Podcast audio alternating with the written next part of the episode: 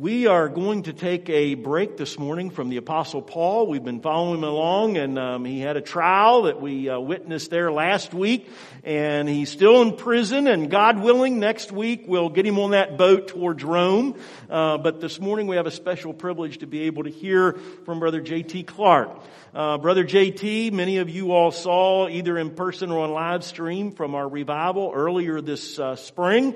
And uh, after hearing this story, we uh, were moved and said, this is something we've got to share in a morning service. We want to watch the movie that has been made and, and he'll say a little bit more about that when he comes. And so we're very grateful that he has been willing to come. Uh, we're thankful that his wife, although not able to be with him in the early service, hopes to join us later today. And so uh, we're looking forward to meeting her as well. Uh, Brother J.T. Clark grew up in uh, Warrenton, not too far away from us.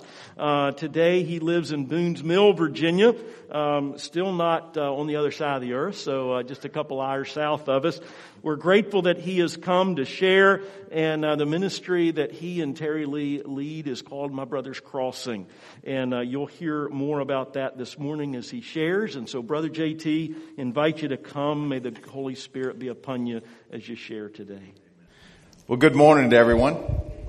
I'm, I'm glad to be here with you this morning, and uh, it's a privilege. It's always a privilege uh, to get invited to come uh, share a message uh, wherever God might lead. But it's I count it an extra blessing when we get invited back, and uh, and so that's what's happened here. It was actually just over two months ago. It was February 23rd of this year when I was here the first time and it started with uh, it actually started with Diane. I'm not sure where she's sitting. Uh, she came to see the movie down in Luray, and she reached out to Matt, and Matt reached out to me, and then I had an email exchange with this guy named George Bowers that I uh, we went back and forth about coming here for that revival service, and had a wonderful time that night. And then on Wednesday, when I woke up, I got a message from a pastor down my way named Marvin Wade, and he said, "Man." George is some guy, isn't he? He's, he's quite a pastor. And I was like, what? And I, I started looking through some Facebook and I realized Wednesday that George, in fact, was the pastor of the church. I spent the whole evening here and didn't know. Uh, and, and that's the, that's the spirit of this man. He's got a servant's heart. He doesn't care to be titled. He cares to serve.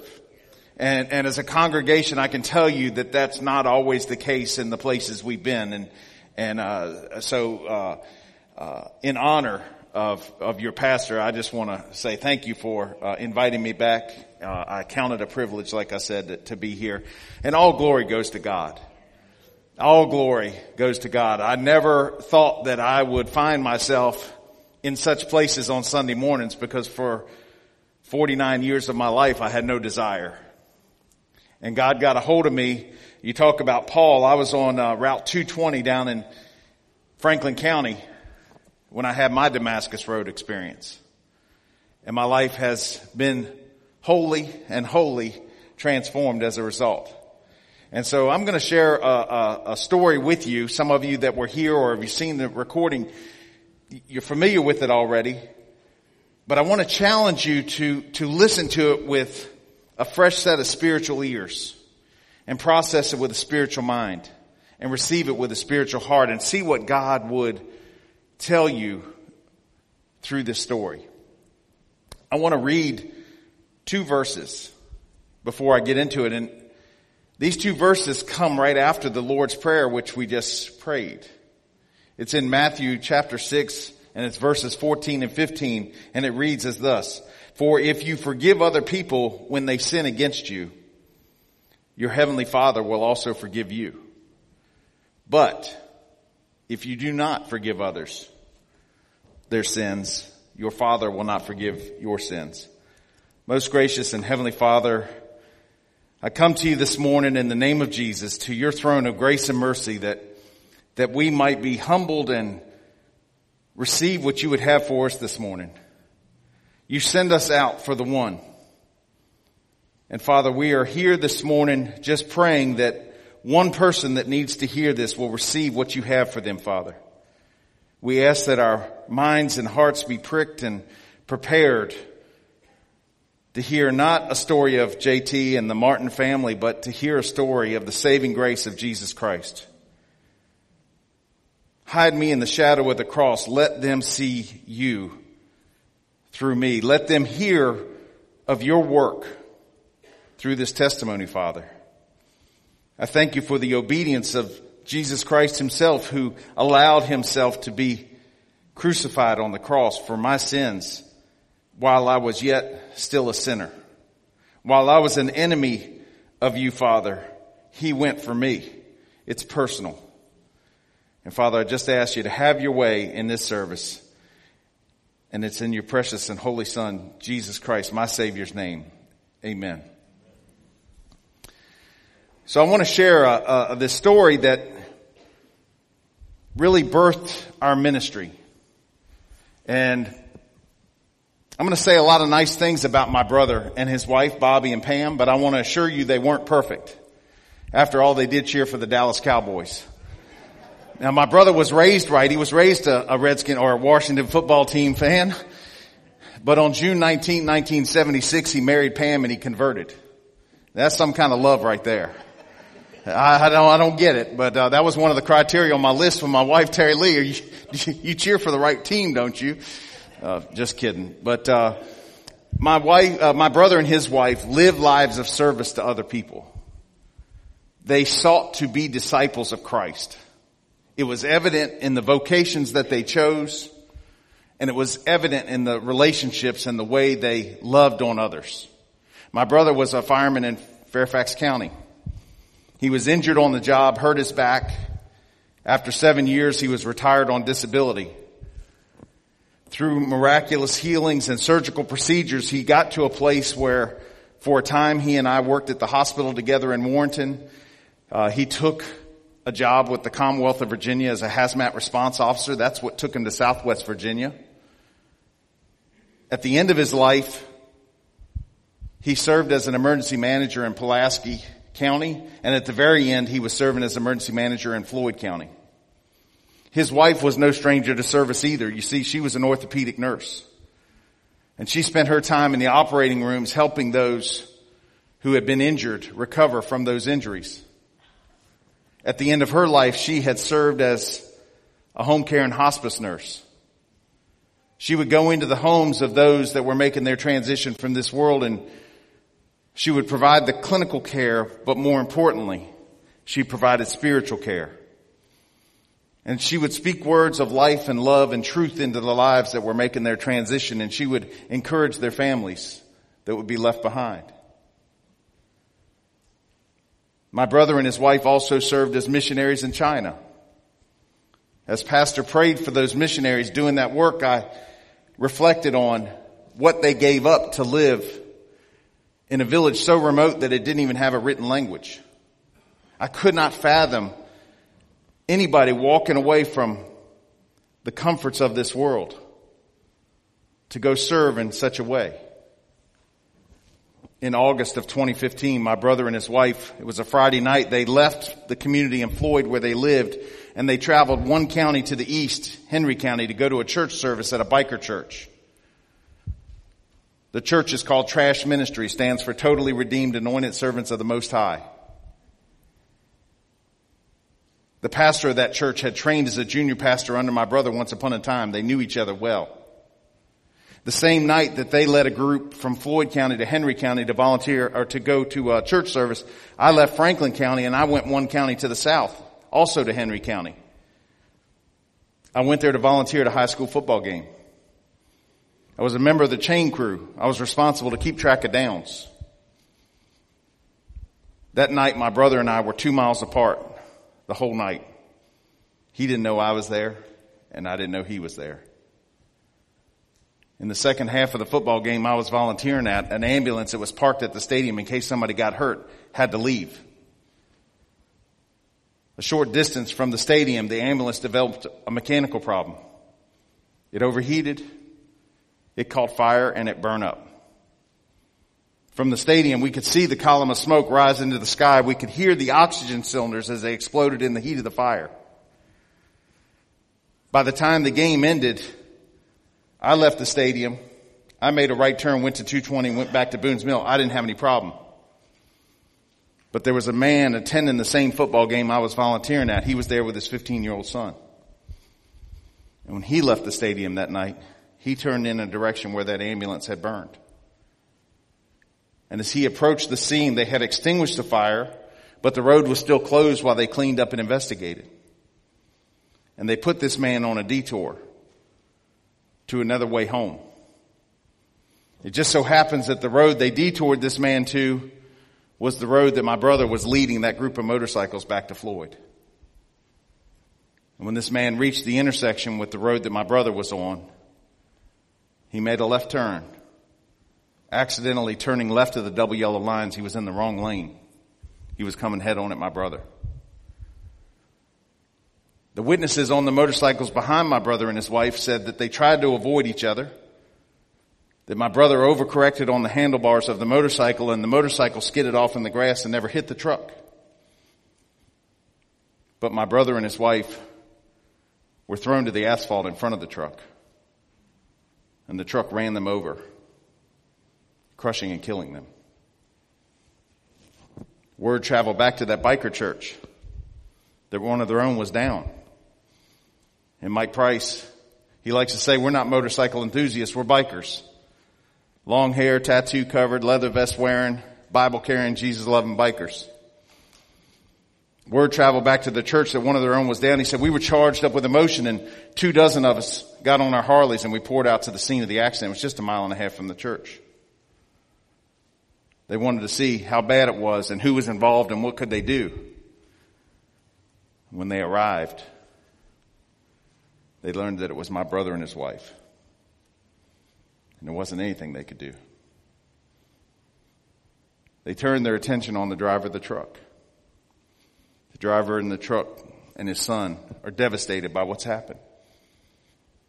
And there they are standing outside of their truck on a rural stretch of roadway in southwest Virginia, devastated by what's happened.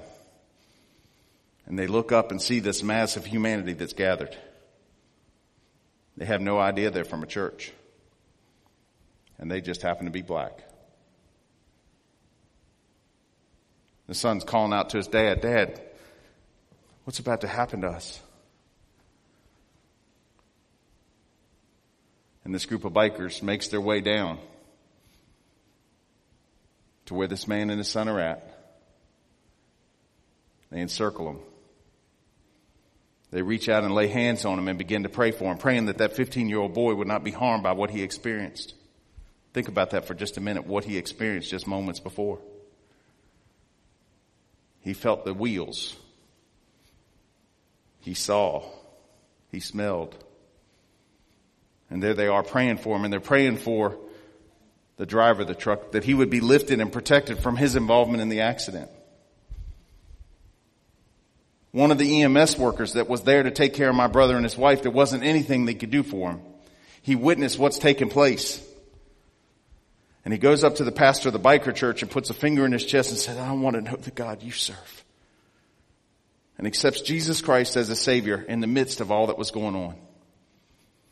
It is evidence of lives lived well when you're positively impacting others even through your passing. And I'm here to tell you my brother and his wife lived well. On Sunday morning, CJ Martin, the driver of the truck, was in his living room. He was devastated by what had unfolded just hours before. His wife is just begging for him, let's take a walk, let's get some air, let's just go to the mailbox and he can't muster the energy to even pull himself up out of the chair. And the phone rings.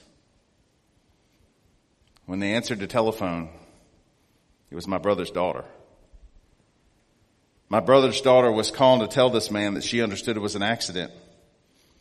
And as a family, we were going to move on a path of forgiveness. My brother's daughter was calling to tell this man she never met, never laid eyes on, hadn't seen, to say, I love you. I forgive you. And folks, that phone call didn't take place months later, weeks later, within hours of her losing both parents. She's picking up the phone and calling him in that situation.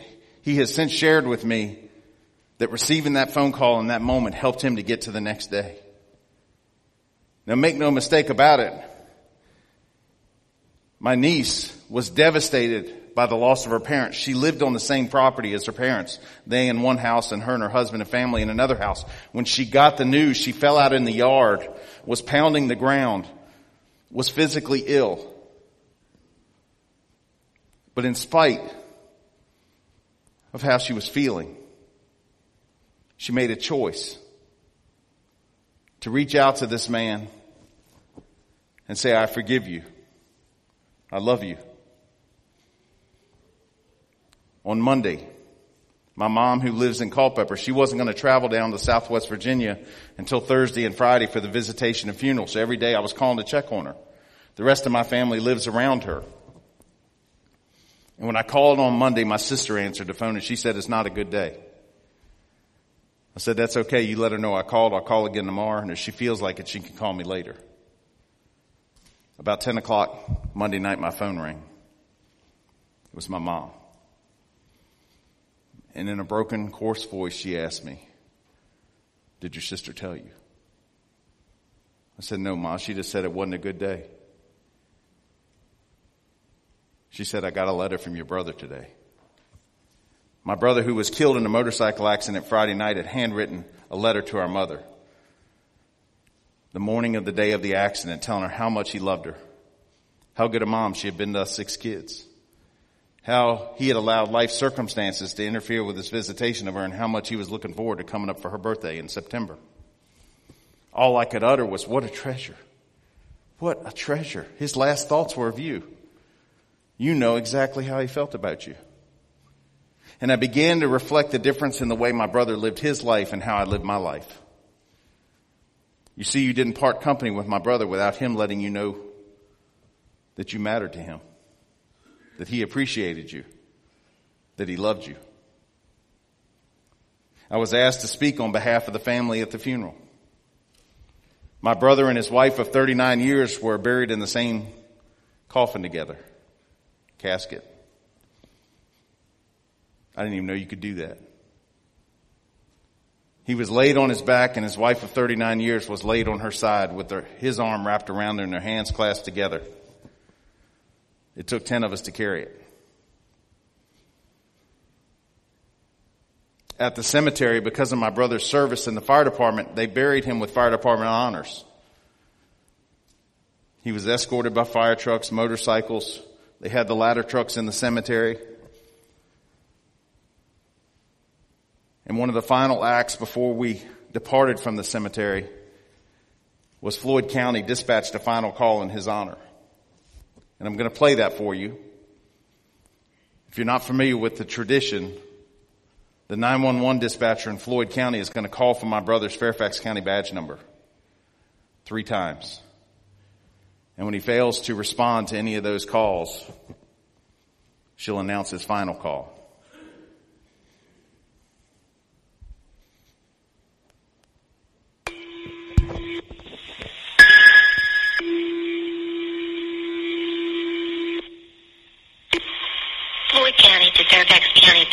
Number 423. Floyd County to Fairfax County, badge number 423. Floyd County to Fairfax County, badge number 423. Attention all units and stations from Floyd County. It is with deep regret that we announce the passing of retired Fairfax County Fire Department Sergeant and retired Floyd County ES1, Bobby Clark. The tones have been dropped for his last alarm. May the sun shine upon his path May the wind always be at his back, and may the Lord hold him in the palm of his hand till we meet again. Floyd County Clear, 1332. And that night after services concluded at the cemetery, our family retreated back to comfort and console one another. But the men and women of Trash Ministry had other ideas. They went back to the scene of the accident they wanted to place a couple of roadside markers in remembrance of my brother and his wife. They wanted to pray for our family. But a detail I haven't shared with you to this point the man driving the truck is also a pastor. In fact, from the front door of his church, you can see the football stadium where we had been that night. You can see the scene of the ambulance fire. In fact, you can see the scene of the accident. You can wrap your arms around this entire thing. And not only did Trash Ministry show up, but his church showed up. Let that image sink in your mind for just a minute. And there they are praying for our family and praying for his church and his family and praying for his ministry and praying for the community and looking for healing. But it didn't end with prayer. You see, Trash Ministry prepared food and gave money to the Martin family to help sustain them in the days and weeks after the accident. Folks, that's love in action. We're called to pray and prayer is so important to our faith walk. Please don't think that I'm diminishing that, but we have to be willing to roll up our sleeves and step into somebody else's situation. And that's what Trash Ministry did. I could end the story right here, turn the service back over to Pastor. Maybe there's something in that for you to think about. But CJ Martin was charged in the accident. He had to be held accountable for what he did. On Monday, October 26, just over two months after the accident, he was to go to court at 2 p.m. About five days prior to that, I got a stirring in me that I needed to be there. I did not want to go. Our family was moving on a path of forgiveness toward Mr. Martin, and I was afraid if I showed up in that courtroom, I wouldn't be able to hold it together. Maybe the judge would make it worse on him. In fact, the morning of his hearing, I left my home in Boone's Mill and I drove to my job in Roanoke. By nine o'clock, I was sitting at my desk getting myself ready for the week. When that feeling came over me that was so strong, I had to get in my car and make the hour drive south to the Henry County Courthouse. I was about 45 minutes into that drive and a message came across my spirit. I need you to pay the fine. Pay the fine. This could be thousands of dollars. My family didn't know where I was going. My wife didn't know where I was going. What do you mean you need me to pay the fine? And the very next message was, you don't worry about a thing. You show up and be ready to pay the fine and I'll make a way. I told you my brother was a pastor. He had lived out his faith in front of me. My wife had lived out her faith in front of me, but I didn't want any part of it. I got to the courthouse. I was two hours early. I went inside. I grabbed a seat about four rows back from the front and I was trying to reconcile and process what had happened. And what was I going to do about it? And as I sat there, I thought, okay, we're going to watch this thing play out. Whatever happens, I'm going to go to the clerk and I'll write a check. And I'll use my drive home to figure out how to explain to my wife what I'd done. We'd been married 28 years. I was hoping to get to 29. And as I sat there, a third message came. I need you to tell the state trooper who you are and why you're here. There were three state troopers standing in front of the courtroom. There was no activity going on. How in the world would I go tell one of these men what happened? I didn't know which of the three investigated. If I go up there and tell them what's happened, they're going to lock me up. Wasn't my idea to be there and certainly wasn't my idea to pay the fine. I finally got the courage and I went and stood against the wall a few feet away from where these three troopers were talking and I eavesdropped on their conversation. When I figured out which investigated, I went up to him and I said, sir, my name's J.T. Clark. I'm the brother and brother-in-law of the two that were killed. I wasn't subpoenaed to be here. I wasn't invited. I don't have a role, but I came to pay the fine. He looked back at me like I was from a different planet. He turned, he picked up his investigation folder. He proceeded to walk me back to where I'd been seated. He sat down next to me and he leaned into me and he said, now what did you just say to me? I said, I came to pay the fine. He said, I've been doing this 37 years. I've never heard anything like this in my entire career. And he opened up that folder and proceeded to walk me through his investigation. He showed me his written report. He showed me the accident scene photographs. And he gave me an explanation of everything he found that night. He said, when I presented this evidence to the Commonwealth's attorney, the Commonwealth's attorney was considering vehicular manslaughter charges against Mr. Martin. And I gasped. He said, in every case I've ever been involved with, the family always wants more penalty, not less. He said, I hadn't talked to your family when I presented this evidence to the Commonwealth's attorney. And when he came at me with vehicular manslaughter, he said, something moved in me. Don't miss that point. Something else was working in him. It wasn't something else. It was the same that was working in me. He said, I pushed back against the Commonwealth's attorney and I told him, not here, not in this case. Instead of being charged of vehicular manslaughter, he was charged of reckless driving. That's a big difference.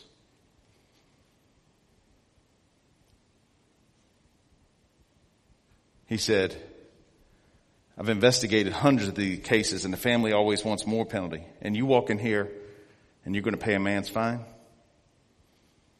He said, just a couple years ago, I lost my 24 year old son in a motor vehicle crash. I'm still struggling to deal with the circumstances of that. And he got up and he walked away from me shaking his head in disbelief. The judge enters the courtroom and he calls the case. And for the first time I see who CJ Martin is. He comes forward with his attorney, the Commonwealth's attorney and the state trooper, all four of them standing before the judge. Before the judge utters the word, the trooper looks over his left shoulder, points a finger in my direction and says, you're a part of this now too. You better come on up here. I was shaking in my shoes. My family doesn't know I'm there. And now I'm standing before the judge. The defense attorney says, Your Honor, we're prepared to accept a plea deal for improper driving. The judge looks back at him, improper driving. I've got two dead people here. Somebody's going to have to explain something to me. He swears us in. He asks the trooper to give an account. Of course, the trooper tells him the very same story, shows him the same report, the same photographs that he had shared with me a short time before. He says, Your Honor, there's two more things you need to know. This is J.T. Clark. He's the brother and brother-in-law, the two that were killed. And he intends to pay any fine you impose in this case.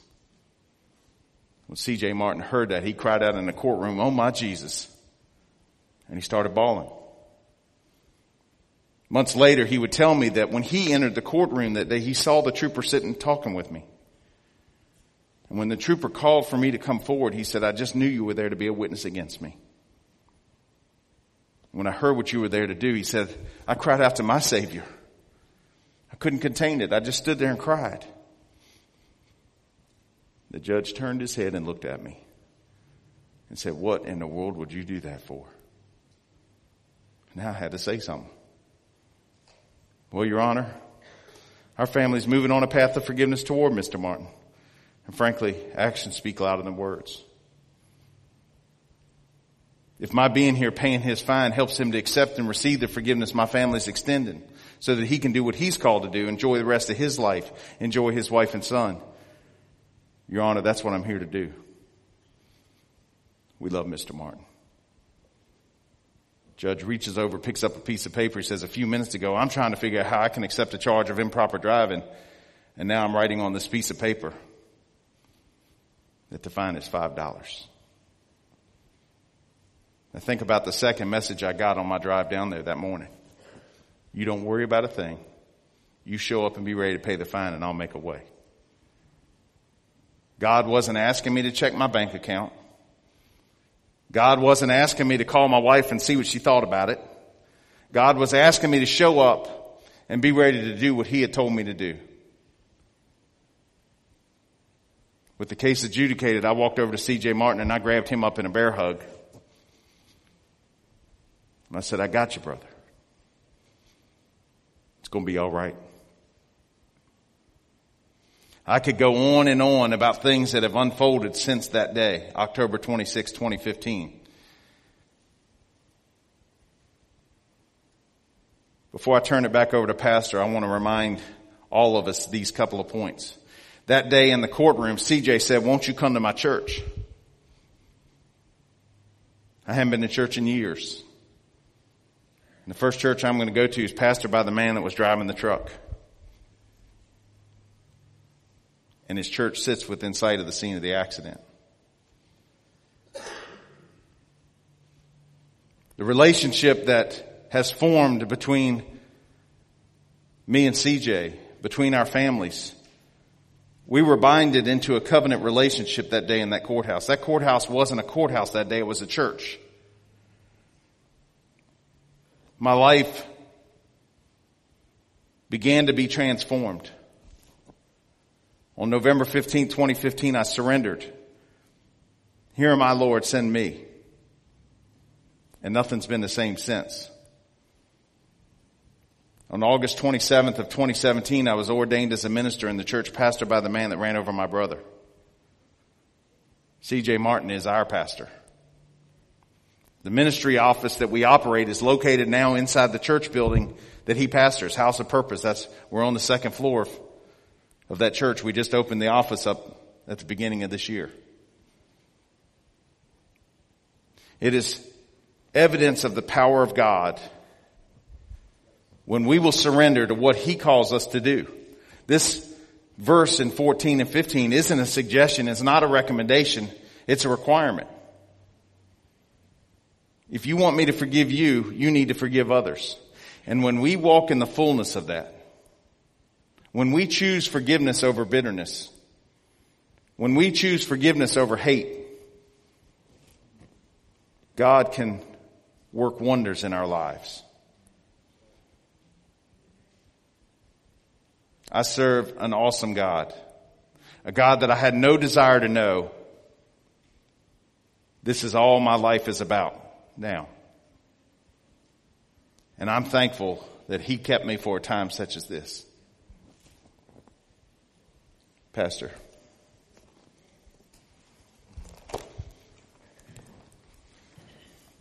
JT, thank you for sharing today a very powerful story. We are looking forward this afternoon at 1.30. We're going to gather again to be able to see the uh, true, the movie that was made on these true events um, that will unfold and help us to understand it a little better. Had the privilege after the the service back in February to visit with JT, and just unbelievable the way that God has used this tragedy um, to bring about good. I'm reminded of Romans 8:28 that God is able to work through all things. God does work through, not able. He does work through all things to bring about good for those who love Him and who are called according to His purpose. Um, this is Exhibit A. I mean, just outstanding. Um, many of us in this room, I suspect, uh, all of us have been done wrong somewhere along the line. Um, sometimes it might have been accidentally. Sometimes it was very intentionally. Um, and maybe, maybe you're struggling with forgiving someone this morning. My hope is that the story JT has shared will motivate each of us to let go of whatever that is. To say, you know what, if God can forgive me for what I've done, then I'm going to pass that on to somebody else. I'm, I'm going to. Um, and so this morning, our, our closing song is about grace. It's about the grace of, we started out singing about grace, and, and we're going to finish up singing about grace today. But as we sing that song today, if there's something you need to let go of, there's somebody you need to forgive. Maybe there are many somebodies that you need to forgive. I encourage you to do that right here, right now. If it's something you'd like to, to pray about together, I invite you to come. We'll be happy to pray with you here at the front. Um, if, if it's just something you need to do between you and the Lord, you could do that in your seat. That's fine. But you do what God is calling you to do today. Don't put it off. Don't put it off. We may, we may not have this afternoon. And so do it right here, right now. If you've never met Jesus as your Savior, you can't give to somebody else what you don't have. If you've never experienced His forgiveness, then I encourage you to make that decision today. Accept Jesus, be born again, come into the family of God, that you might be able to, to share with others what He shared with you. Come this morning as we stand, as we worship, and as we sing together, grace greater than all our sin.